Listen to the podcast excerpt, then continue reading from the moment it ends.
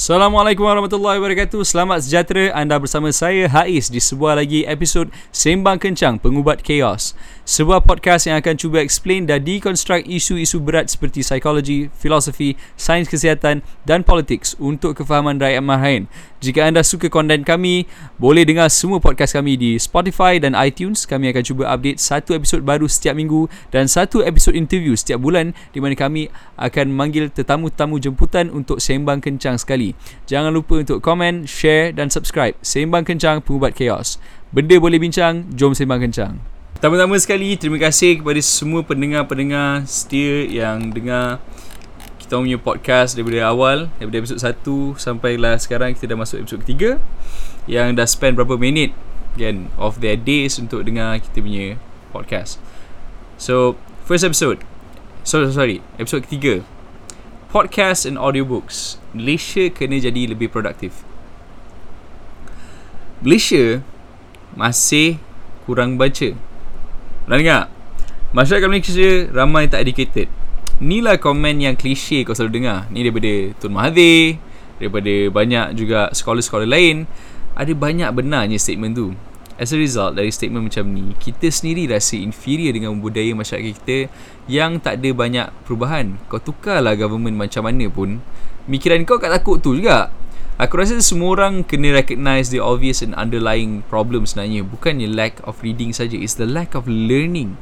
Yes, credit patut diberi kepada penulis di Facebook dan producer content seperti The Patriots, uh, Aiman Rashdan Wong also sebahagian daripada Patriots yang tulis pasal uh, conservatism dan juga banyak isu-isu geopolitics Mat Lutfi uh, dia old timer kat dalam uh, business uh, buat video apa semua ni tapi dia baru start uh, podcasting juga Ben Zali um, seorang socialist kan.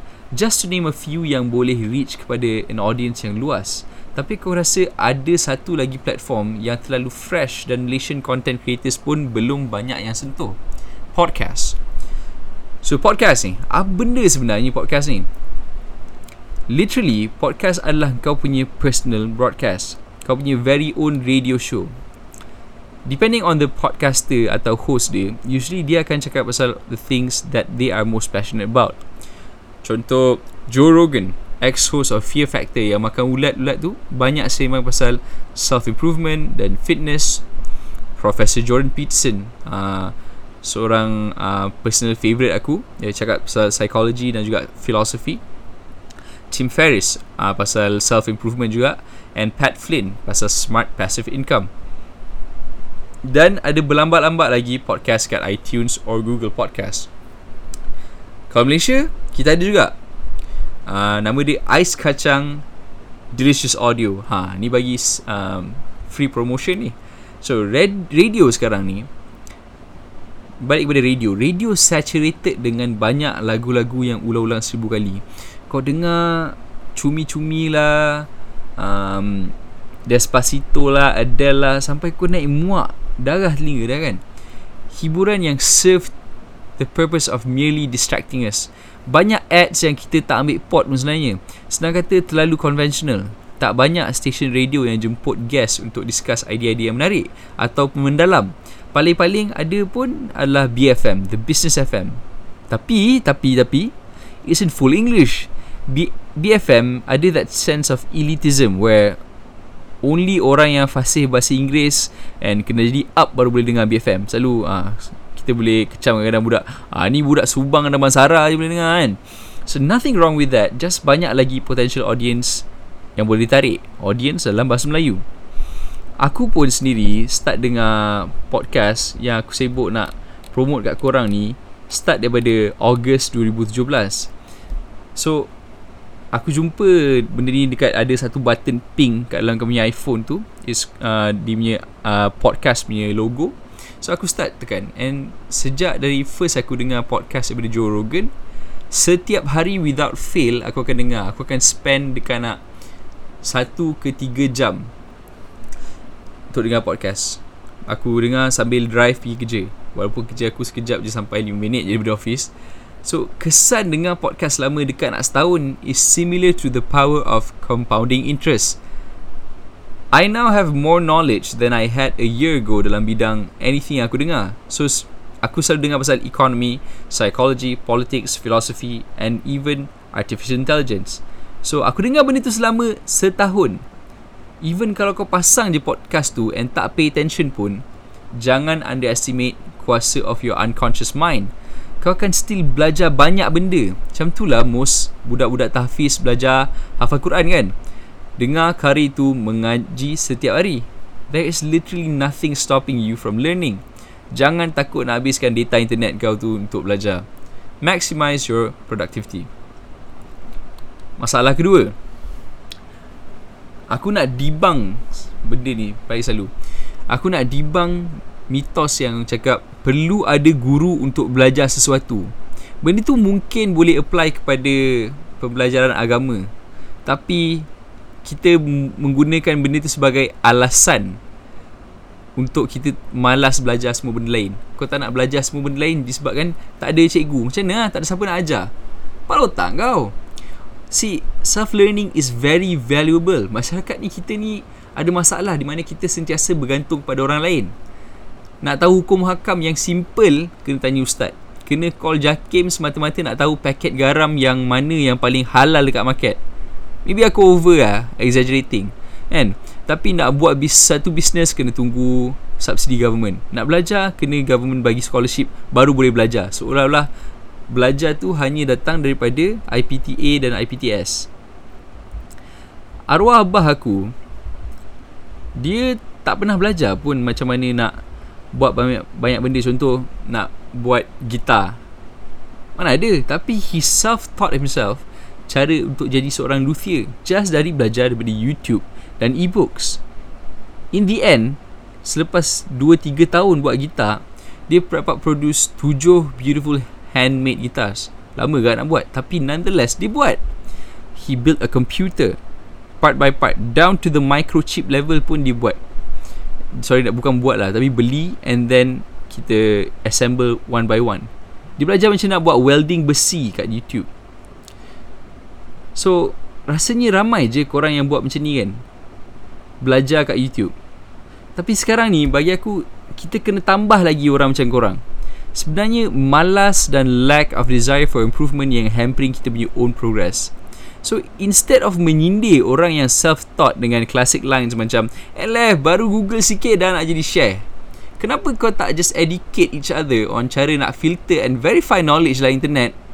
And Untuk mencari makna dalam kekalutan internet tu Finding that diamond in the rust. So masuk ke problem ketiga.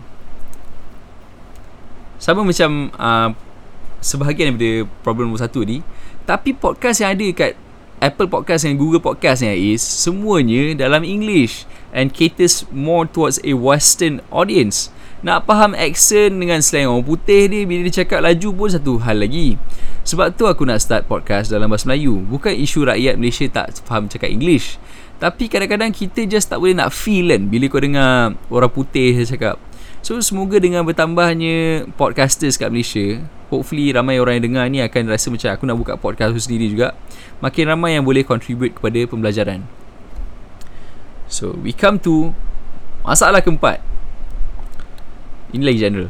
Masyarakat ada banyak masalah yang membenak Dan kebanyakannya tak terungkap. Rasa alienated dan rasa macam masalah tu kau seorang je hadapi. Bila tak acknowledge, kita ignore. Ignore ni selalu dia benda ni macam satu a dragon yang kecil. Bila kau ignore makin lama makin besar, makin lama makin besar. Sampailah benda tu jadi masalah yang sangat besar. Si masalah tu menimbul chaos dalam diri semua orang. Contoh paling simple lah semua orang suka sembang Depression Even obesity adalah satu masalah yang dulu kecil sekarang besar Literally Tak ada self-improvement, self-understanding Impact polisi-polisi ekonomi dan politik pada hidup So senang kata hidup ni macam sarang masalah kan? Chill guys. Antara antidote paling penting untuk melawan chaos dalam diri Is a deeper understanding of your problems. Bila kita faham deeply tentang masalah Baru kita akan dapat a clear view of the landscape. Lepas tu Baru kau punya solutions come easier. Sebab tu benda ni semua kena bawa sembang. Sembang kencang. So Apa keyword yang aku nak dapat Korang nak tangkap daripada Podcast Adalah convenience convenience is the heavyweight strength of the podcast. So, let's break down eh kau punya seharian, punya rutin. Sehari kau ada 24 jam. Kalau kau macam orang lain yang bekerja, yang kerja 8 to 5, kau dah kerja 9 jam. Tidur, confirm-confirm 12 sampai 6 pagi, 6 jam. Dah 15 jam. That's 62.5% of your day. Assume every meal plus bual kosong sejam. Tiga kali makan dia tiga jam tau. Breakfast, lunch dengan dinner. Baki lagi 6 jam tu. 6 jam je tinggal. Untuk kau nak tengok berita, solat, scroll Facebook, Instagram, mengetih, masak, workout. Lepas tu, dah nak tidur balik dah. Esok, start balik and repeat. Yes. So, kau pergi akan cakap kan, kau boleh belajar dengan tengok YouTube. Betul je. Bersepah lectures yang satu ke tiga jam yang kau boleh belajar macam-macam. Problem dia, kau kena actually sit down depan PC or tengok screen phone kau untuk tengok video. So, let's assume kau ni pula jenis orang lain pula. Orang yang tak selalu bekerja dengan laptop or PC. Lagilah susah the idea of sitting down lagi extra 2 jam untuk belajar. Sangat-sangat meletih kan? Dia jemu tengok phone dah. So, masa untuk concentrate dan engage dalam high level education adalah luxury. Satu kemewahan yang bukan semua orang dapat merasa. Dan bila kau ulang rutin ni setiap hari, after 10 years, go by dah, dan kau dah ada anak bini, kau dah terlalu sibuk baru kau sedar yang kau dah spend time kau untuk kerja sahaja nothing wrong with working tapi kau tak ada langsung spend time untuk menambahkan ilmu dan self development tugas podcast kepada masyarakat adalah mem- untuk memulangkan balik 2 ke 3 jam kepada manusia untuk high level education. Buatlah apa pun. Betapa senangnya nak dengar podcast ni kan? Tengah masak ke Kau tengah berak Cuci kereta On the way pergi kerja Masa kau tengah commuting kan Itu memang paling ngam lah Time dia kau tak dengar podcast. Pasang je earphone Or loudspeaker Then dengar lah. Macam dengar ceramah. It's a damn good alternative Kepada radio. So thus kenapa aku bersama dengan Tajudin Ismail dan juga Izzat Ime nak start our very own podcast Sembang Kencang. Untuk Pertama sekali mengajak lagi ramai Malaysians untuk sentiasa belajar dan inculcate that idea of self-learning. Kedua, untuk tap into a very young and fresh market of podcasters dalam bahasa Melayu untuk supply kepada a demand yang ramai Malaysians tak tahu pun dia nak selama ni. And ketiga adalah untuk address society's problems via discussions and debates untuk memahami lebih dalam into all our problems. Dengan itu, I humbly ask everyone to support our startup. We will soon start menjemput guests untuk join Sembang Kencang bagi siapa yang berminat dan rasa ada tajuk menarik untuk sembangkan, boleh contact kami ataupun komen di comment section Facebook kami. InsyaAllah once kami dah tetapkan launch date in August 2018, kami akan release jadual dan tajuk-tajuk episod akan datang. Podcast kami kat Facebook, Instagram dan juga Twitter.